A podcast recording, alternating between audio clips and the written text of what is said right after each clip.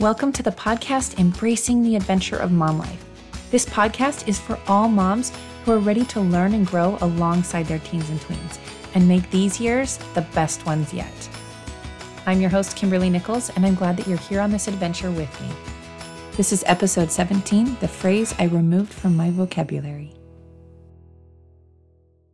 Welcome back, everybody. I hope you had a wonderful Easter celebrating with family and remembering Christ in our life and how amazing it is that we can live again like he did. Today, I want to talk to you about removing a phrase from your life and from your vocabulary. This is one that obviously is a personal choice, but I'm going to explain to you what it is and why I stopped saying it. To give you a little background, my husband is an English major, and with that, I learn a lot about the English language and Latin and anything you can think of. And one of the things that my husband has taught me is how much our words matter and how choosing words that you use really can affect the meaning that comes across. Now, everyone always can interpret in whatever way they want, but when you think about what you say and you intentionally choose the words in a meaningful, thoughtful way, not only is it less likely to happen, but also you are more clearly delivering the message that you are intending to deliver.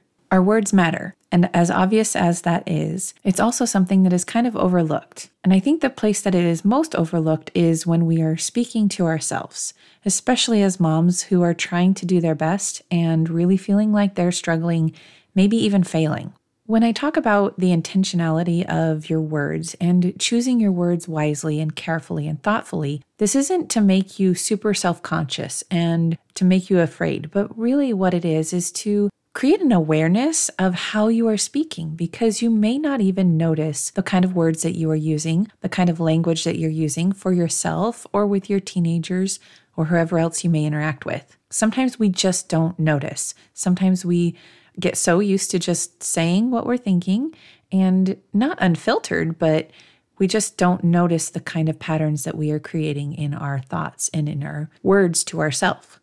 So this is to bring some awareness to you. Okay, so what is this phrase? The phrase I eliminated from my vocabulary is, what is wrong?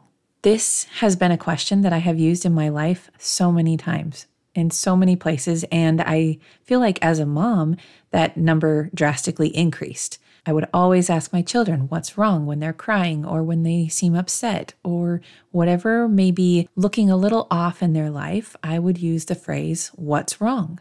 I would ask them that. And I did the same thing for myself all the time. If I felt a little off, I would ask myself, what's wrong? A few years ago, I had this experience where I went to a meeting that was an hour away, and I loved the meeting, but when I left that morning for the meeting, I had just felt off, a little bit maybe unhappy or unsettled or something, and I just couldn't pinpoint it. But I went to the meeting, had a great time, but then I had this hour drive home where I was really thinking because I still felt off, and I just kept asking myself, what is wrong? What is wrong? And I was thinking and trying to think what is wrong. And I was stumped and I had no idea why I was feeling the way I was feeling.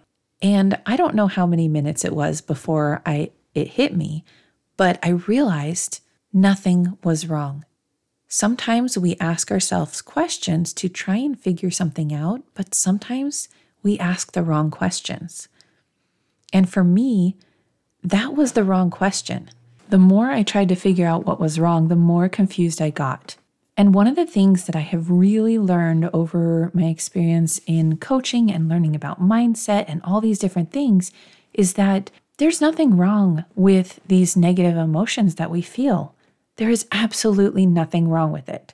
And in this moment when I was driving in the car and I was really feeling off, I realized nothing was wrong.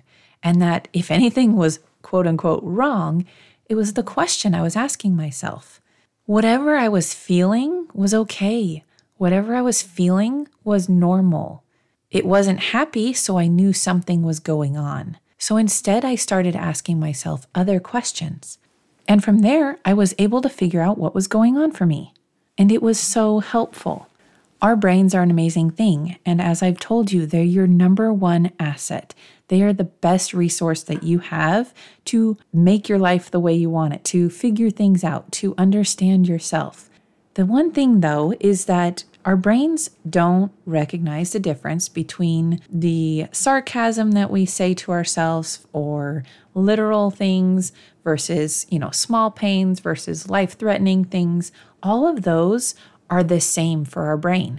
And as we say things like, "What is wrong?" your brain is immediately categorizing whatever you are feeling as wrong and putting a mental note back in there in your brain saying, this, whatever it is that I'm feeling, like sad, is wrong. So when you ask yourself what's wrong and you figure out that you are really upset that day, really angry about something, your brain categorizes angry as wrong.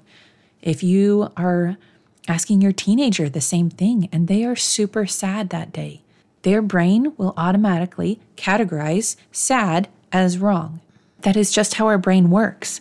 But knowing how your brain works is an amazing thing because then you can pay attention to the things that you are saying and make sure that you're not doing that to yourself.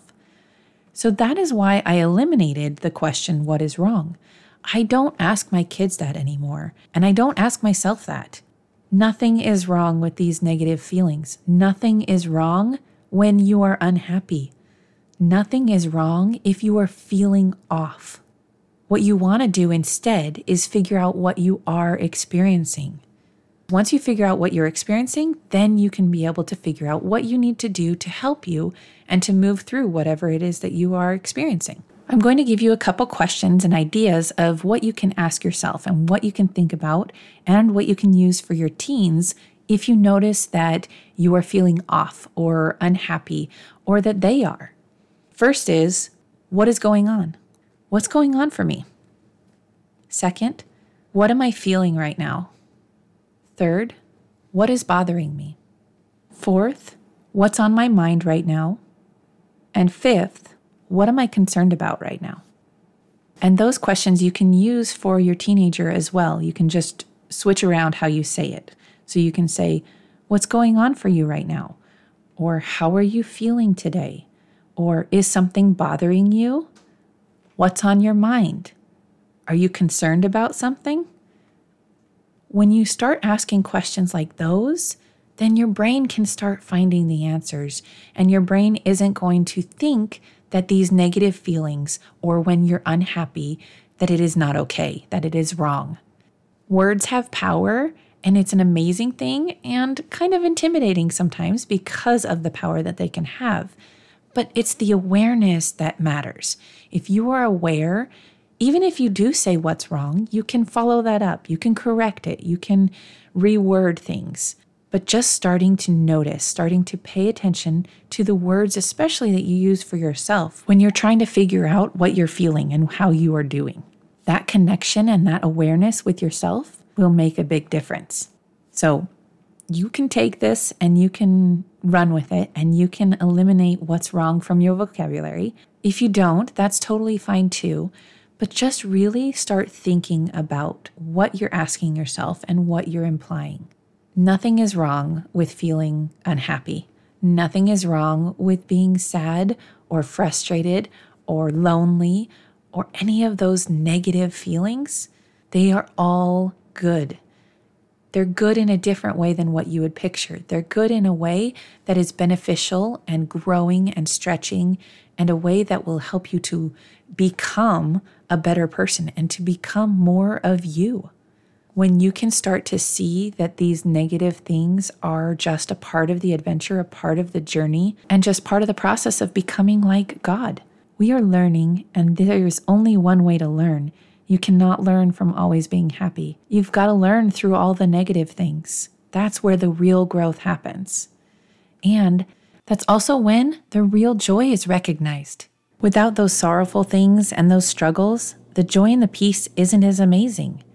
You know what your brain is capable of, and you know how it can help you so much more. Start using it to your advantage.